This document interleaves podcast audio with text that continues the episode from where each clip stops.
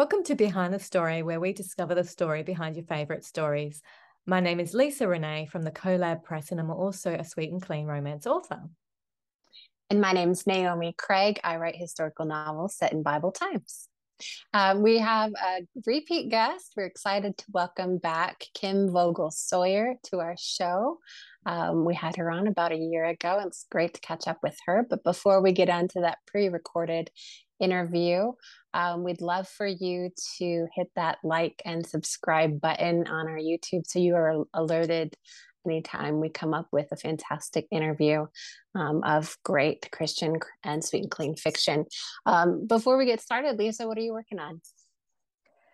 All righty. Uh, what am I working on? Well, it's been a busy December. Uh, last year, I took December off and January, and um, it's summer in Australia, and kids are going on holiday. Yay! sort of. so yeah, my writing schedule will be thrown out a bit, but um, I do have some deadlines. So I'm writing for the Trinity Lakes romance series. Uh, that's coming out next year, and it's set in a, in America, but there's Australian and American characters. So that's been fun. But I need to write um, a my novella. It's a rom com, the Sweet Clean rom com. Um, it's a book two of a series that I'm releasing. So they're just 25,000 words, which is roughly half a novel, you know. Um, so a good size novella. And the first one is just come out um, as a single title, Faking It for Gran's Sake. And that's uh, just a lot of bit of fun. Um, and so there's a second one coming out the end of January. So I need to crack on and write that story. I wrote uh, quite a lot of it earlier in the year, but I, yeah, um, had to focus. But now I need to refocus. Excellent. What did you you read it, Naomi? What did you think? Have you read some of it? I love yeah, it was fun. I was um this one was faking it for grand sake. That was a lot of fun. It's uh it's uh it I really liked how how she stuck to her guns. Is that a phrase for you? Probably not. Yeah, yeah, it is. Like um like she she saw that the pattern was going to be unhealthy with him being a workaholic and said i don't i don't want to repeat that. I really appreciated that. But then it's also, it's not like he was the big bad wolf in as a workaholic. He did really well at his job and he really liked it. So I thought that was a really, really good balance. And then of course, um, he hasn't told Gran yet that they broke off the engagement. So he gets himself in lots of trouble. Um, but it, it was it was a lot of fun and uh, Mrs. Baxter is back, so I approve. She's on page one. She's there. Uh, and there's like an incident with falling in a floral bucket too. So it starts off with a bang. no, but I really enjoyed it. Well done. Ah, uh, good. I'm glad uh put a smile on your face. That's my uh, goal there, just to have a bit of fun. And then yeah, there's a little bit of a message in there, like um stories. What about you, Naomi? I'm really excited. Um, we've been talking about what you and Donna are doing and other things. Tell us, tell us about what you're up to. Okay, so um, I'm working on. Um, I'm actually doing uh, independent publishing for um, next year after my um, traditional published, so it'll be busier. Um, and that is actually a New Testament novel, um, and we are we are looking at the Apostle Paul um, but we're seeing him from other people's perspectives. So like um, be basically four sections, and each section is a different character who was impacted by Saul slash Paul um, and his persecution of the church, or and then it shows how he progresses from um, persecuting church to being the guy who's going to write half of the New Testament. Um, first off, it's going to be with Stephen, and then um, Ananias from Damascus, and then Tabitha, and then also Barnabas. Um, so some some big names that you know in the Bible. Awesome. And yeah, so it's going to be fun. I'm oh, co-writing oh, with our good friend uh, Donna Elaine. She's been on the show a couple of times. She's fantastic writing style, so I'm mm. really excited about that. That it, that's going to be a it's going to be a really solid book. So Oh, it's going to be amazing. Both of you are very talented, and um, yeah, this is you know a good genre to write in and then you're you've got that experience in that genre and that um, right that readership and bringing donna on who you know she writes uh, bible studies and things as well so it's definitely a mm. passion of hers and she's an amazing fiction writer so blending those two together and you guys coming together on this project it's um, very exciting i'm very excited about it yay yay uh, yeah, so we we have some giveaways coming up um, and some paperbacks. So we'll talk about that soon. But um, Naomi, would you like to introduce our our guest? Yeah, absolutely. Our guest today, we're welcoming back award winning author Kim Vogel Sawyer. If you follow Kim on Facebook, you'll likely find pictures of sunsets, old Christmas carol lyrics, Operation Christmas Child ideas, and of course, Kitty Pictures. Kim, welcome back to Behind the Story. Thank you so much for the invitation. No problem. It's great to have you back. Uh, but for those who aren't familiar with you, uh, just tell us a bit about yourself and what you write. All right. Well, I'm Kim Vogel Sawyer, and I write predominantly historical Christian fiction but I also do some contemporary women's fiction, some, well, the majority probably using old order Mennonite characters. I also have um, some just straight women's fiction and also a young adult um, series out. So lots of books, which is really fun. How many books are you at now? Um, number 60 will be out in April next year. Yeah. Congratulations. That's fantastic. So, your latest novel, Still My Forever, follows disillusioned musician Gilbert Batty, Beatty? Beatty. Um, Beatty Sorry, Gilbert. My apologies. Gilbert Beatty strives to get his career and love life back on track four years after leaving his hometown to make it big on the elite New York City music scene. Gil returns to Falke, Kansas with his head held low.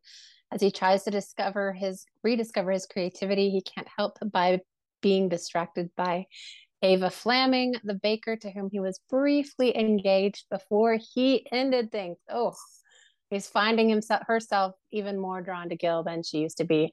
Tell us the story behind Still My Forever. You know, it's funny how um, just a little picture somewhere can just bring an entire story to life in a person's mind. But I was scrolling through Facebook and I came across an, a vintage image of a boys' band and their costuming caught my eye at first because I thought, oh my goodness, that looks like little Russian clothing. And it was. And what it was was the youngest youth band in the state of Kansas, which was started by a young man named Paul Crabb, who had moved from New York City to tiny Inman, Kansas and began working with the, the young people in the town. And the, the band really became um, well known across the state because the members were so young. Um, youth bands were not uncommon, but to have the average age of 12 was very uncommon. And just the, the whole thought of someone coming from New York, I mean, I've been to New York. It's very, very different than 1,000 people Kansas town. So the, the, I was thinking of the culture shock and the settling in, and the story just started coming to life. But that's where it started was just a picture from a museum page on Facebook. oh, cool. There you yeah. go. That's how authors get the inspiration. Facebook. yeah, well, you got to get it somewhere. Um, yeah, that's interesting. Is um how a, a, an image, a photo would trigger something, and then your mind just mm-hmm. goes in that creative space, and uh, before you know it, it's evolving to this storyline that you have to write. Um, okay, one Corinthians twelve seven says a spirit. Uh, we're talking about a spiritual gift is given to each of us so we can help each other. That's the core of this story. What does that look like for Gil and Ava? Well, for both of them, to a certain extent, they see their doing good deeds as a way of uh, making themselves feel important and needed and valued. Um, so we all have those gifts that we've been given that God wants us to use, but the main motivation really should be to glorify Him, not to glorify self. And so that's something that I think that comes through in the story. Um, the other side of that is Ava really sees herself as um, her parents' caretaker first and everything else second. But God had a different plan for her life. And it took her a little while for her to reconcile herself with what God wanted her to do as opposed to what she really wanted to do. And I think we all wrestle with that to a certain extent. We have, we make our plans, but God directs our steps. And she yeah. had to lean into his plan for her to truly find her place of belonging. Yeah, I love that. That's definitely going to resonate, I think. Um, whether it's something that you've put on yourself or something other people have put on you, it's just doesn't always line up with what God puts on you and has for you to do in this life. So, this is a second chance romance and it has music as a key element. How did that play into your plotting and your writing? And if I recall, um, you had a special a special song composed and written. Is that correct? That is correct. Um, I, I really wanted an actual song to go with this story because, as you said, music was just integral to the entire storyline. I mean, a, a youth band inspired the story. So obviously, music was going to come into play. And then, of course, by setting it in a Mennonite community, music has just always been so much a part of the Mennonite heritage. Um, singing together in church, worshiping in that way. Uh, music in community, uh, it's just woven into the Mennonite heritage. So that had to be included. But I happen to have a very gifted brother who has, has been a director at Carnegie Hall in New York, and he's a, a published composer. So I, I contacted him and I said, I really want a song to go with this. Will you write the song? And he said, Absolutely. And then I contacted my oldest daughter, who is a very gifted poet. And I said, I need lyrics to go with this song um, I gave her a little backstory for my characters and just set her loose. And so she wrote these beautiful lyrics for Gil to gift Ava in the story. And what I loved about it when it was all said and done, this this story was I called it the band leader, you know, because I wasn't sure what we would come up with for a title. But the publisher chose um, the line, one of the lines from the song that my daughter and my brother wrote to be the title of the books, and it's that's Still My Forever. So that was really special to me to have that used. Oh, that's wonderful. Wow. So let's um let's drop in the comments below. Let us know some other books that are musically like have music as really as a character. Tell us some of the books that you can think of right off the top of your head that have music as a character. I, music tends to come into a lot of my stories just because it's so much a part of my family life mm. and so forth. But I think it's probably played the most prominent role in um, Freedom Song, Song of My Heart, and Still My Forever. Mm. Do you listen to music when you're writing? Do you have some instrumental music or any playlists or? I wish I could my problem is I start singing the lyrics because I'm so familiar with so many different songs that I'll start singing in my head. And you know, it's mm-hmm. really hard to write one thing and sing another thing in your head. so I have to be pretty cautious about what I do. I like to listen to music for inspiration, but when I'm writing, I really need to not have it on or it distracts me. Sure. awesome. Okay so we we do have a opportunity to chat about your upcoming book as well the one in 23 the tapestry of grace releasing in march. Mm-hmm.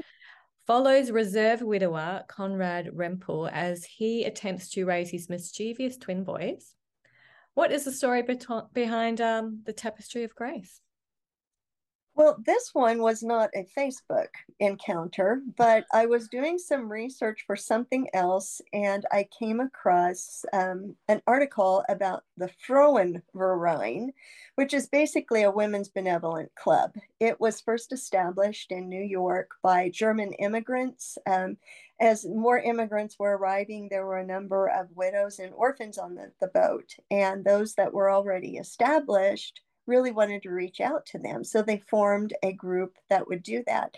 And the idea of ministering to the widows and orphans just kind of spread to other communities across the United States with a strong German influence. And it did end up being in Kansas as well in some of the German communities. So that was fun to incorporate that. And of course, you know, um, these women want to reach out, they want to help, but sometimes the best laid plans don't go the way we think they're going to. so it was a little bit of humor. It kind of incorporated itself into the story as well, although there are some pretty serious threads in the story too. Excellent. And that one comes out, um, you said April, is that correct? I believe it's in April, yes. Okay. Yeah. All right. Awesome. Wonderful. And both of those covers are stunning. They're Aren't fantastic. They yeah, they yeah. just did a really, really nice job with those. Yeah.